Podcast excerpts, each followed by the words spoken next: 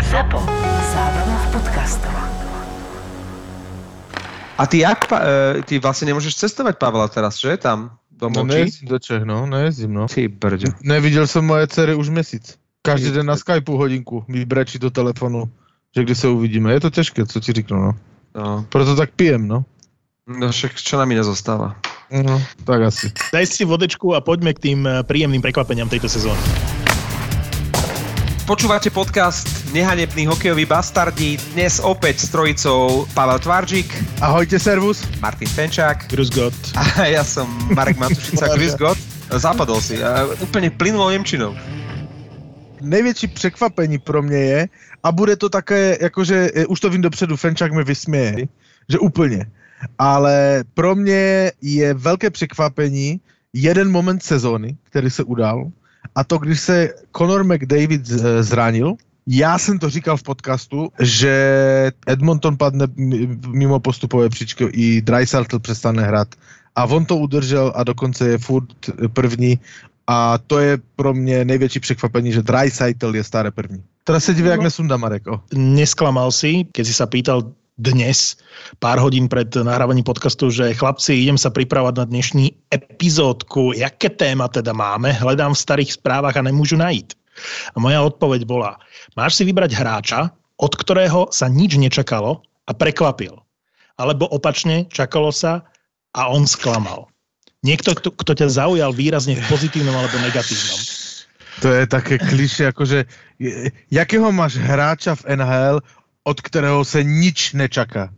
No, ja ti poviem, môžem ti povedať, že No. napríklad ja som nič nečakal od Kevina Fialu a zrazu žiari v Minnesote z ničoho nič. A ja som až teraz zistil, že aký príbeh je za tým. Paul Fenton, ktorý bol len jeden rok generálnym manažérom Minnesoty. A tento Paul Fenton stihol vymeniť, a teraz počúvajte, Nina Niederreitera za Viktora Raska do Caroliny. Toto sa vám bude páčiť. Vymenil Charlieho Coila do Bostonu za Donáta a podpísal drahého a starého Cukarela. To je proste, že čierna diera v histórii Minnesota, ktorá po x rokoch nepostúpila do play-off a všetky tieto veci. A jedna jediná pozitívna vec, ktorú tam po sebe zanechal za ten jeden rok, je podpis Kevina Fialu. On ho proste pritiahol za toho Granlunda do Minnesota a ono to teraz začína vychádzať. Kevin Fiala bol vyhlásený, neviem, či to bol 1. marcový alebo posledný e, februárový týždeň za hráča týždňa v NHL. Ja by som nemohol byť e, generálny manažer, ja by som bol hrozný, pretože e, tie trady, ktoré si spomínal, v tom čase, keď sa udiali, ja som ich považoval za perfektné. Ja keby som bol generálny manažer, tak by som chcel Cukarela, ktorý bol skvelý v Rangers, nezažiaril v tej Minnesote a presne ako hovoríš, trošku slabý a už trošku starý. A ani trade uh, Donato versus Coil som nepovažoval za zlý, pretože Coil bol trošku neznáma, Boston ho veľmi chcel, ale nedalo sa vtedy odhadnúť, ako západne, či to bude dobrý trade. Zatiaľ čo Ryan Donato patril medzi najväčšie americké talenty. Ja som bol veľmi prekvapený, že Boston sa ho zbavuje. Možno si spomínate, aspoň ty Martin, na Olympiáde uh, v Pyeongchangu. Tam nás zarezal práve tento mladý Ryan Donato. Určite nám tam dal minimálne jeden gól a hral veľmi dobre. My sme vtedy na Olympiáde skončili, prehrali sme s Američanmi 1-5. A Ryan Donato práve uh, po Olympiáde sa ešte dostal do zostavy Bostonu. V tom nabitom kádri nedostáva veľa šancí a bol som veľmi prekvapený, že Boston uh, takýto talent púšťa preč, ale budúcnosť ukázala, že to bol skvelý trade pre Bruins. Uh, Coyle vynikajúco zapadol, Donatovi sa nedarí a ani v tej Minnesote nič moc. Ešte jedna drobnosť. Táto sezóna pre Kevina Fialu sa začala katastrofálne. To znamená, prvých 5 zápasov, jedna asistencia. Posadil ho uh, Bodro do, uh, na tribúnu. Opäť sa vraciame k tej téme, ktorú som tu mal uh, v minulom podcaste. Tá stará generácia trénerov ho jednoducho nenechala hrať. To si už říkal minule a nechci se k tomu vracet, protože nemáš pravdu. Nefungovalo to v niekoľkých tímoch a zmeny smerovali k tomu, že prišli mladší tréneri. Jednoducho prichádzajú tínedžeri, prichádzajú 18, 19, 20 roční hráči do NHL a to je úplne iný svet. A najmladší Ja z nás nesúhlasí. Mm, Ja ne, nesouhlasím s tím, jako samozřejmě, jakože eh, házet všechny ho, eh, tre, hokejové trenéry 60 plus do jedného pytle a že prostě nerozumí mladým je blbost, jakože totálna blbost. Jakože eh, už tu, tu byla řeč Barry Trotz.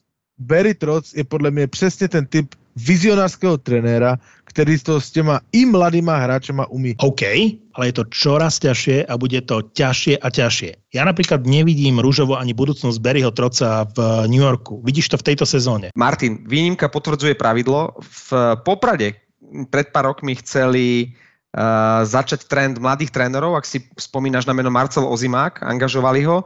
V minulej sezóne sa tam celkom darilo uh, Romanovi Stantienovi. Nakoniec zistili, že aha, tak asi to nefunguje s mladými, v úvodzovkách progresívnymi trénermi a v tejto sezóne tam robil zázraky 63-ročný Peter Mikula.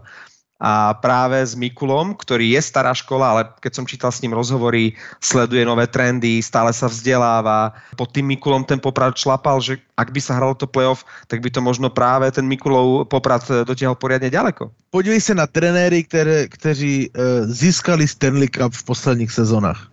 Nikdo nemá 40. Všichni Otázka- jsou 50 plus. Otázka je, koľko trénerov v NHL má 40, vieš? Pavel povedal uh, Dreisaitl, ja som povedal Kevin Fiala a mám ešte jedno meno, ktoré spomeniem a to je JT Miller vo Vancouveri, ale Marek, kto teba prekvapil v tejto sezóne? Nic si od neho nečakal a proste zažiaril. E, Tristan Jarry, brankár Pittsburghu, to je moje prekvapenie sezóny. Na poslednú chvíľu síce vypadol z prvej desiatky hodnotenia brankárov v percentuálnej úspešnosti aj v gólovom priemere, ale tu nejde ani tak o čísla, ako o ten príbeh. Matt Murray bol jasná jednotka Penguins.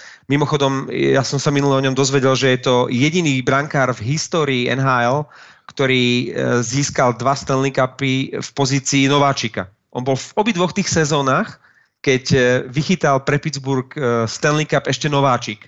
To sa nikdy žiadnemu brankárovi nepodarilo.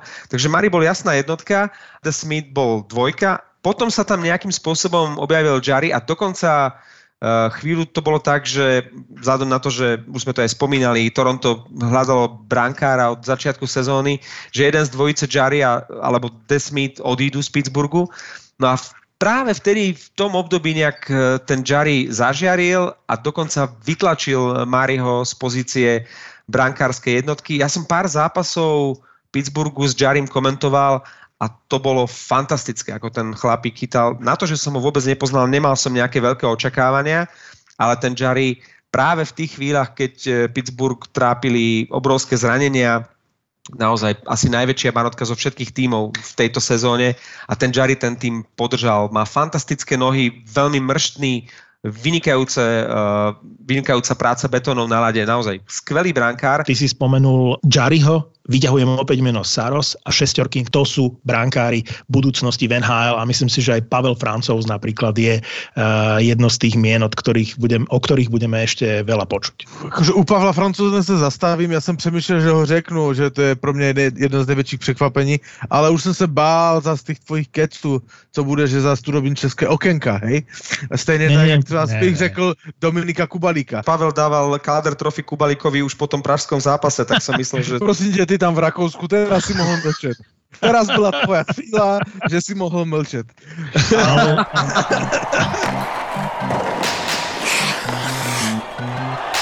A ešte jedna príhoda, ktorú mám s Tristanom Jarim. On keď eh, hrával eh, v juniorských časoch v týme, chytával v Edmontone Oil Kings, tak jeho spoluhráčmi boli Martin Gernát, slovenský obranca, ktorý v tejto sezóne hrával, myslím, že u vás, nie? Za Třinec hrával, Pavle.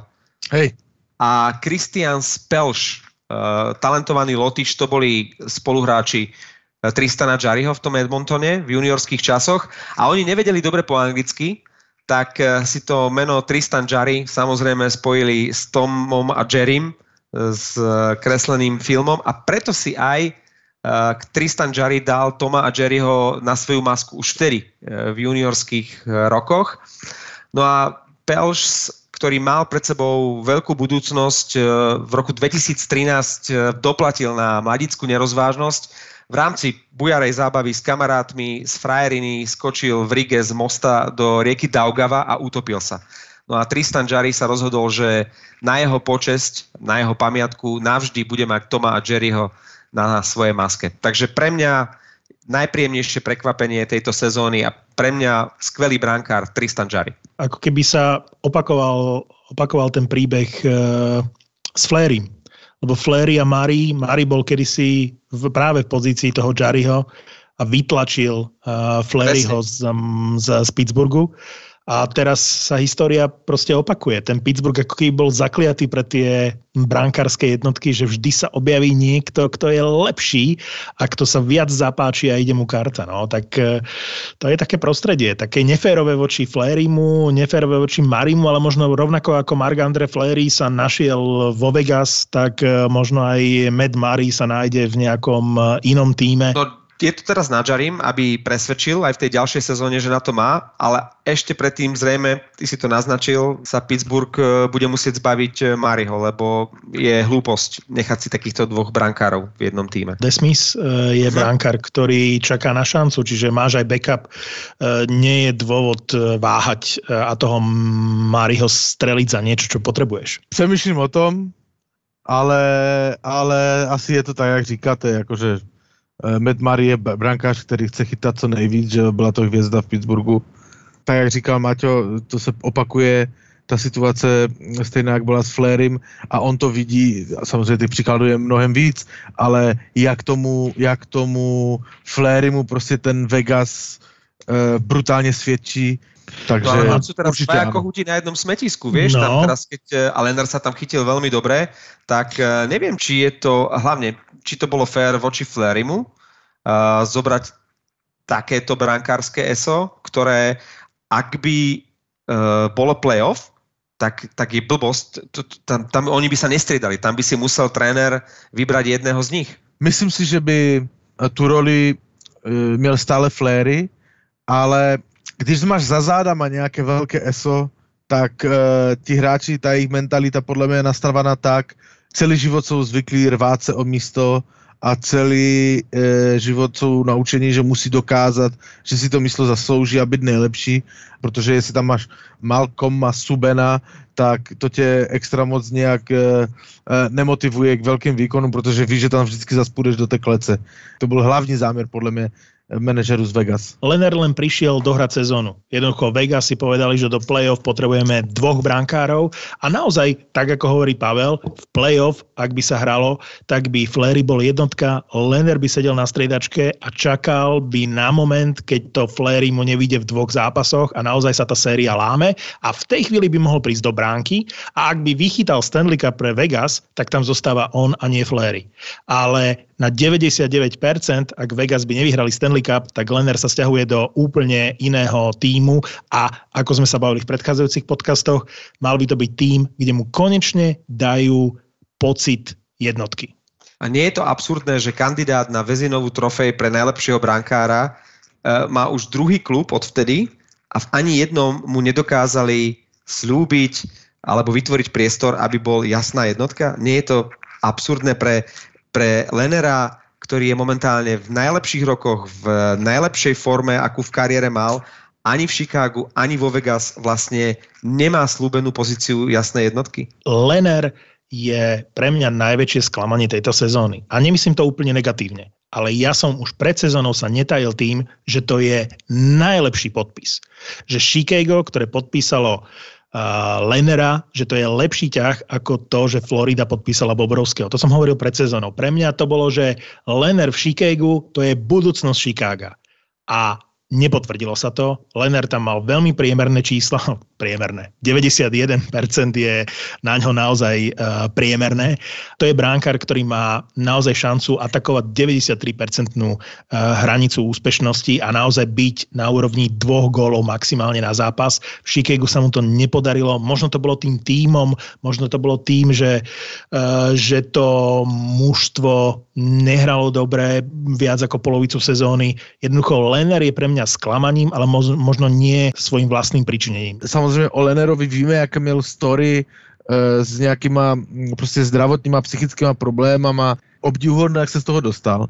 Nicméně, kdybyste sledovali Twitterový účet e, Robina Lenera, jak bych to řekl slušně, jakože toto není lídrovský pohled na svět a e, když to čte generální manažer, který chce podepsat hráče a chce z hráče urobit jedničku, ať mu jde pro Stanley Cup v nějakých sezóně příští, další a tak dál, tak i pře- přemýšlí samozřejmě určitě o tom hráčovi po lidské stránce. A když čteš Twitterový účet Robina Lenera, tak o tom musíš pochybovat ta, ta mentální stránka toho Lenera, jestli je na té, to úrovni, aby prostě mu dal tu důvěru a podepsal ho na ně, několik milionů dolarů. Jakože to bych pochyboval o Lenerovi.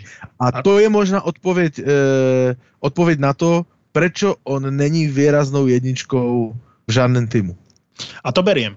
Toto, toto sa mi zdá byť mm. ako racionálny argument, ktorý musím uznať, že jednoducho tie ľudské vlastnosti a nejaké predpoklady toho lídra tam musia byť a ak tam nie sú, tak e, je to navždy nejakým spôsobom odsúdené do pozície dvojky alebo do toho kočovníka, ako sme sa o Lenerovi e, bavili. No. On třeba teďka na Twitteru sprostě zjebal švédskou vládu za postup při koronaviru že to jsou idioti, sobci a nevím co všecko. Samozřejmě každý může mít e, nějaký pohled na to, co dělá Babiš, Matovič, ale nemůžu se vyjadřovat prostě na Twitteru, prostě to nejde. Jakože lidé, a lidé mu to tam psali, že halo, to je trošku přestřel a, a, a nech to na odbornících a já nevím co všecko, hej. Ale to jsou prostě ty věci, které, které by se u těch top hráčů neměli stávat, že jo? protože oni taky ovlivňují nějakým způsobem fanoušky, další lidi a tak dále. Teraz si ma namotivoval s tým Švédskom, že ešte spomeniem jedno meno, e, ktoré spada do kategórie, že prekonali očakávania, alebo ešte radšej to mám tak, ako to Marek e, zadefinoval pred nahrávaním tohto podcastu, že hráči, od ktorých sme v zásade nič nečakali a oni prekvapili. A to je Burakovský. Andrej Burakovský, Švéd, v, ktorý prestúpil pred sezónou z Washingtonu do Koloráda a má životnú sezónu. Pre mňa je to ďalšia ukážka toho, že ak dostaneš priestor a šancu, tak zrazu z teba môže byť úplne iný hráč a môžeš naozaj bodovať a byť oveľa väčším prínosom ako v tom týme, v ktorom si pôsobil predtým. A Andrej Burakovský je pre mňa veľmi príjemné prekvapenie. Netvrdím, že som nič neočakával, ale určite nie toľko, ako dokázal v tejto sezóne.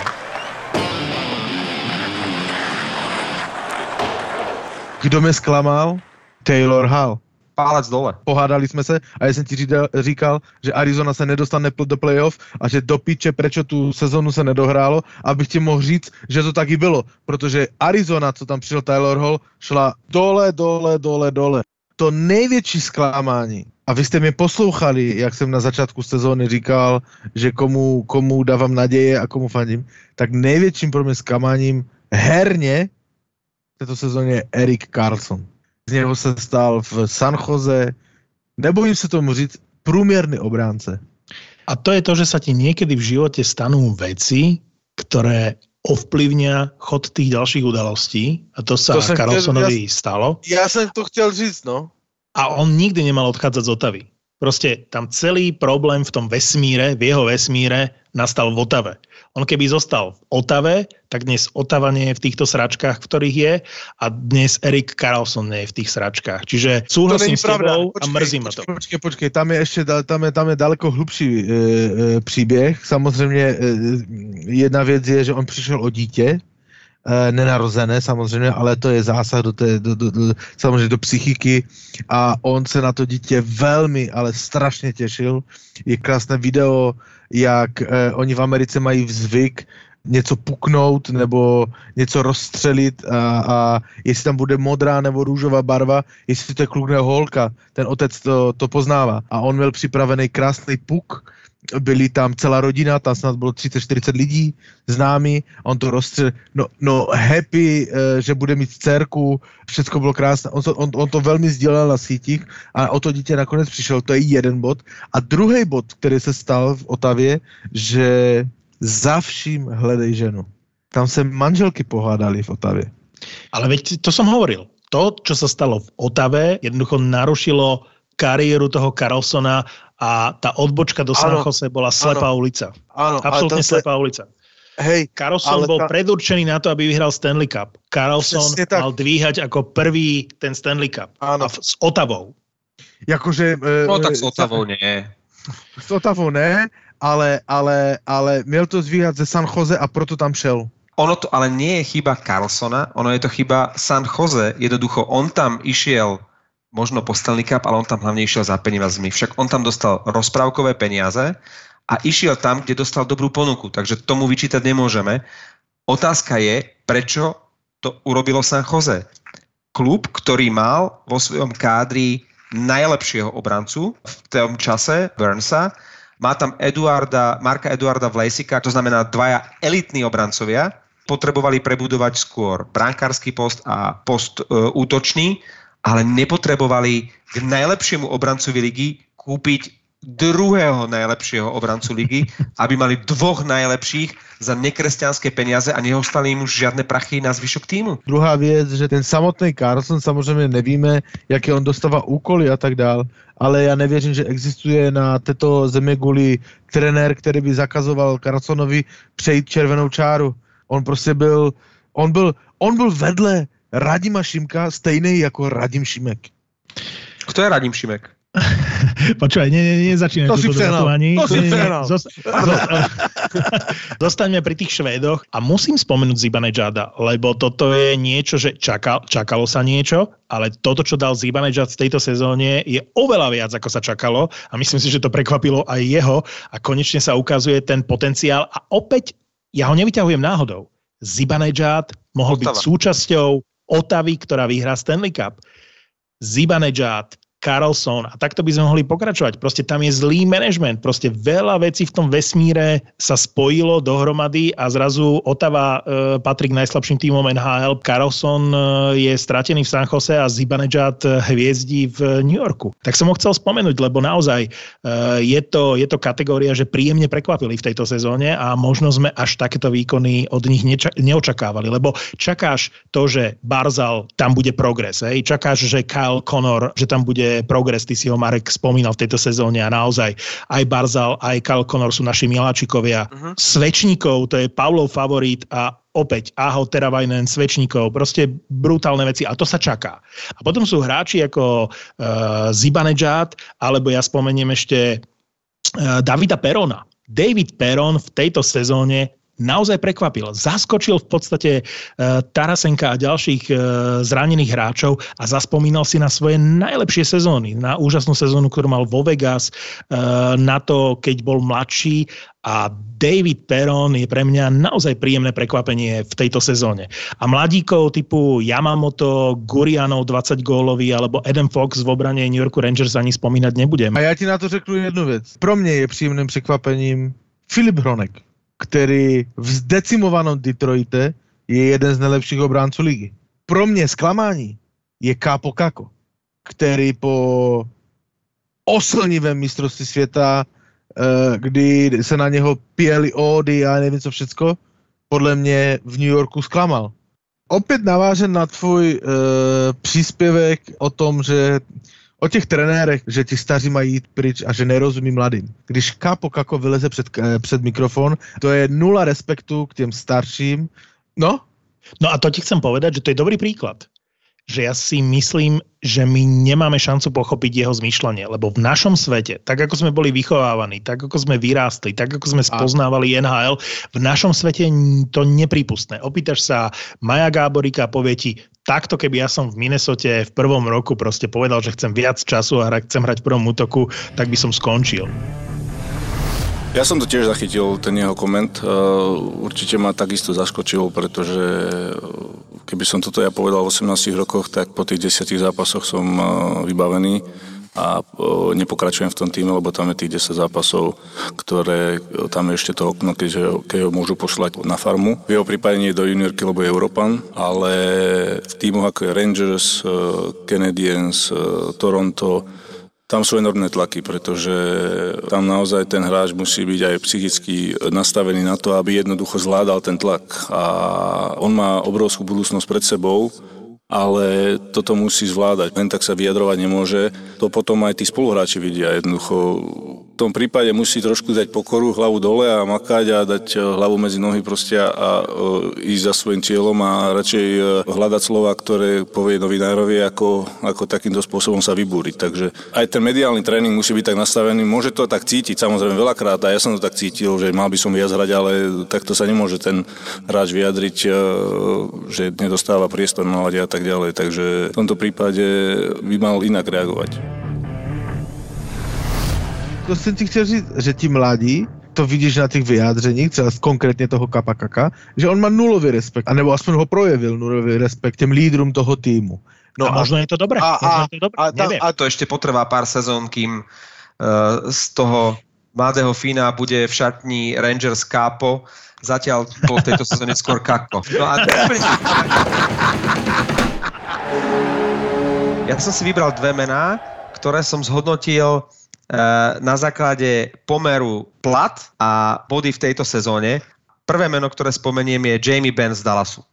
Lebo ten chlapík je ťažko za vodou. Pozerám sa na jeho zmluvu, ktorá vyprší v roku 2025 a on zarobí za sezónu 9 miliónov 500 tisíc.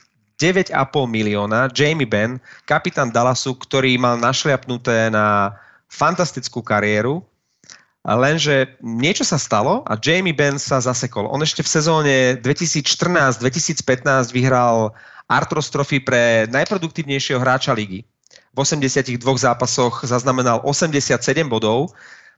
Všetko bolo super. Dostal tú rozprávkovú zmluvu, ešte ďalšiu sezónu mal viac ako bod na zápas. 82 zápasov, 89 bodov, ale odtedy totálny sešup, ako vy hovoríte, Pavel.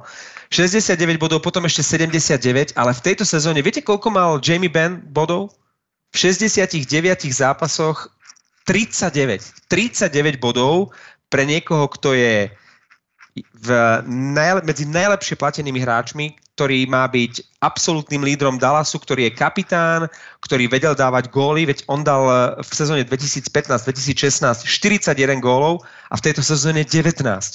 Takže ja som si tu teraz naťukal do kalkulačky, koľko dala stál každý jeden bod Jamieho Bena, tak prosím pekne 243 589 dolárov, aj 74 centov ešte, aby sme teda boli pregnatí. To sú drahé body. Dal bych do pozornosti jenom to, že Dallas náš kolega Fenčák několikrát chválil.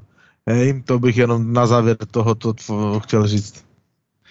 A mlčí, a mlčí, tak samozrejme. Nie, nie, nie, nie. To, čo sa mi na Dallase nepáči, je to isté, čo sa mi nepáči na Edmontone. Že to mužstvo je ako keby závislé na dvojici hráčov. Ben Segin, ak im ide, tak ten Dallas je super. A že im nejde? Ak je mužstvo závislé na jednom, dvoch hráčoch, a to sme sa bavili v predchádzajúcom podcaste o, o Floride, že nechceme, aby to bolo závislé na dvojici Huberdo Barkov, to isté je prípad Dallasu a pracujú na tom. Lebo aj Gurianov, aj Hinz, to je niečo, na čom sa dá uh, skladať tá budúcnosť a nebude to vždy len o dvojici Ben a Segin, ale uh, v istom okamihu sa s nimi budú musieť rozlúčiť a otázka je, kto ich nahradí. Uh, vieš čo skladať? Uh, podľa mňa by sa im mali skladať na plat, pretože keď všetko zhrtne plat Jamieho Bena a aj Tylera Segina, tak už ti na Gurianova nezostane jednoducho v jeden deň príde generálny manažér za Jamie Benom, že či náhodou nemôže platiť Gurianova aspoň do toho roku 2025, lebo proste Ben bude ešte najbližších 5 rokov dostávať takmer 10 miliónov. To mi teďka při, e, přivádí na otázku, že jak hráči reagují na to, když mají v týmu, prostě ty platy jsou veřejně známé, že třeba z 10 milionového Bena a v podstatě i uklízečka má výhodu nebo větší přínos pro ten tým než on. A, a teda jak, jak, jak, jak zbytek, zbytek mužstva na to reaguje, hej? No ale vždy máš pri hráčoch ako Ben a Segín, tak aj v tom kolektíve, aj keď im momentálne nejde, tak ten kolektív si uvedomuje, že príde moment, ktorý ten tým bude potrebovať a vtedy zatiahnu aj Ben a Segin. Problém je, ak to trvá veľmi, veľmi dlho, alebo ak to nepríde. Ale ten tým rešpektuje tých lídrov a môže sa im dva týždne nedariť, môžu mať zlý mesiac, ale to neexistuje, aby vypadli na celú sezónu. Tam veľmi veľa zohráva z môjho pohľadu, a to som nikdy nehral hokej, ale tá tímovosť je mi blízka. Myslím si, že je veľmi dôležité, ako funguje ten tím ako celok. Ak ten tím plus minus funguje, tí lídry sa pridajú v tom správnom okamihu. Ale ak máš mužstvo postavené na dvoch lídroch a ten tým je na hovno a nefunguje tá chémia. E, Dobré porovnanie by mohlo byť s Filadelfiou, kde, a hovorili sme to v našich podcastoch, e, zďaleka Voráček so Žiruom nemajú najlepšie sezóny, ani bodovo, ani herne, ale napriek tomu jednak oni sa obetujú tomu týmu a jednak ten tým fungoval a paradoxne hral ešte lepšie ako predchádzajúce roky, keď Žiru a Voráček viac bodovali. A tam presne funguje opak toho Dallasu, že tam, keď e, Žiru a Voráček nemajú takú úrodu, napriek tomu, napriek tomu to fungovalo. A určite tým pádom aj, aj v šatni vzťahovo, pretože ono to musí spolu súvisieť. E, keď, keď e, je dobrá partia, keď sa ten tým dokáže vyhecovať, keď to funguje mimo ľadu, potom sa to prejaví aj na výsledkoch, tak ako možno v tejto sezóne to bol prípad Filadelfie už tu ani nemám, že sklamanie na záver, ale mám tu len, že najhorší hráč tejto sezóny a opäť je tam ten pomer eh, plat a výkony. A keďže som veľký Detroiták, tak som si vybral hráča, ktorý sa volá Justin Abdelkader, útočník eh, Red Wings, ktorý odohral 49 zápasov s bilanciou 0 plus 3 a zarába 4 až štvrť milióna dolárov. Eh, samozrejme, presilovky, oslabenia, samé nuly. 55 striel vyslal na superových brankárov, na lade trávil ako hráč 3. 4. útoku 11,5 minúty. Pred 4 rokmi dostal Abdelkader 7-ročnú zmluvu na takmer 30 miliónov dolárov. Nikdy to nebol nejaký ostrostrelec, ale skôr taký bojovník a líder, dokonca v 2014 bol kapitánom americkej reprezentácie, takže veľká budúcnosť. V tejto sezóne každá jeho strela ktorá samozrejme neskončila gólom, pretože žiadny gól nedal, Abdelkader, stála Detroit 77 272 dolárov. tak eh, ja si myslím, že k tomu už nie je čo dodať.